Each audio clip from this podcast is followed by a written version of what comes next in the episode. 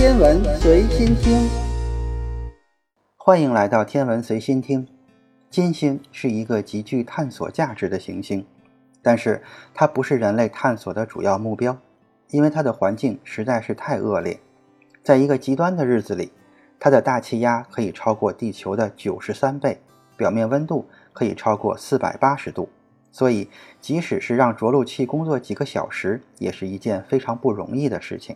到目前为止，大约有三十七个探测器发射和进金星探测任务已经成功，或者至少部分的成功。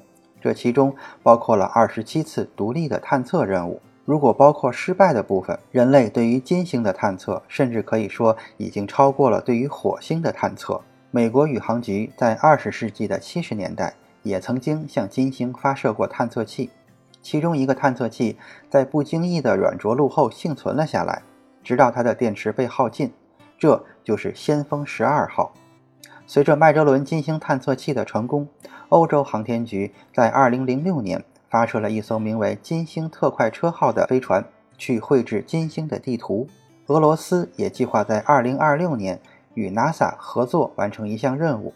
欧洲航空航天局也计划在十年内发射 EVE 号探测器，但也许金星并不像新闻报道中的火星那么有魅力。前苏联的成就也有可能是过度的宣扬，但它对机器探测任务来说依然是一个迷人的目标。正如我们已经了解的，金星探测是困难的。我们已经可以用雷达探测金星表面绘制地图，因为云层遮挡住了光线。所以，我们无法看到金星的表面，大气层对红外线也相当的不透明。所以，除了非常少的频率以外，我们几乎无法从轨道上看到金星的表面，或者对表面进行光谱分析。我们只能分析金星的上层大气。在着陆之后，人类所有的设备，包括所有的无线电设备，必须在大约五百摄氏度的温度和压强在九十八的环境下工作。金属在较高的温度下会软化，从而导致变形。另外，很少有塑料能在这样的环境下保存很长时间，这就带来了如何制造探测车接头密封件的问题。要进行任何有意义的探索，我们就必须能够完成移动和取样，这样需要一种全新的压力密封。最重要的是，大气中存在含有硫酸的云，甚至可能存在烟化的硫酸。那么问题就来了。这样的任务我们可以做什么？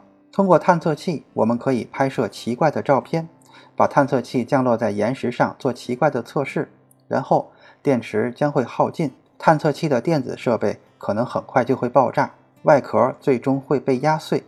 基本上，除了我们已经知道的这些以外，没有办法再知道任何的新东西。任何登陆的探测器都无法工作的太久，所以我们学不到任何值得付出超高代价的东西。目前我们认为最好是去那些信息多、性价比高的地方去探测。从二十世纪六十年代到二十一世纪初，前苏联、美国和日本多次尝试飞越金星，发射轨道探测器、部署大气探测器，并最终在金星表面着陆。其中大约有二十七次尝试，大部分成功；十六次尝试部分或者完全的失败了。由于金星的高温、腐蚀性的大气以及大气压力。金星的环境在几小时内就可以摧毁我们最好的登陆器。然而，成功的轨道任务已经传回了金星表面百分之九十二的雷达地图。目前，这就是我们要在金星上所做的所有的探测。今天的天文随心听就是这些，咱们下次再见。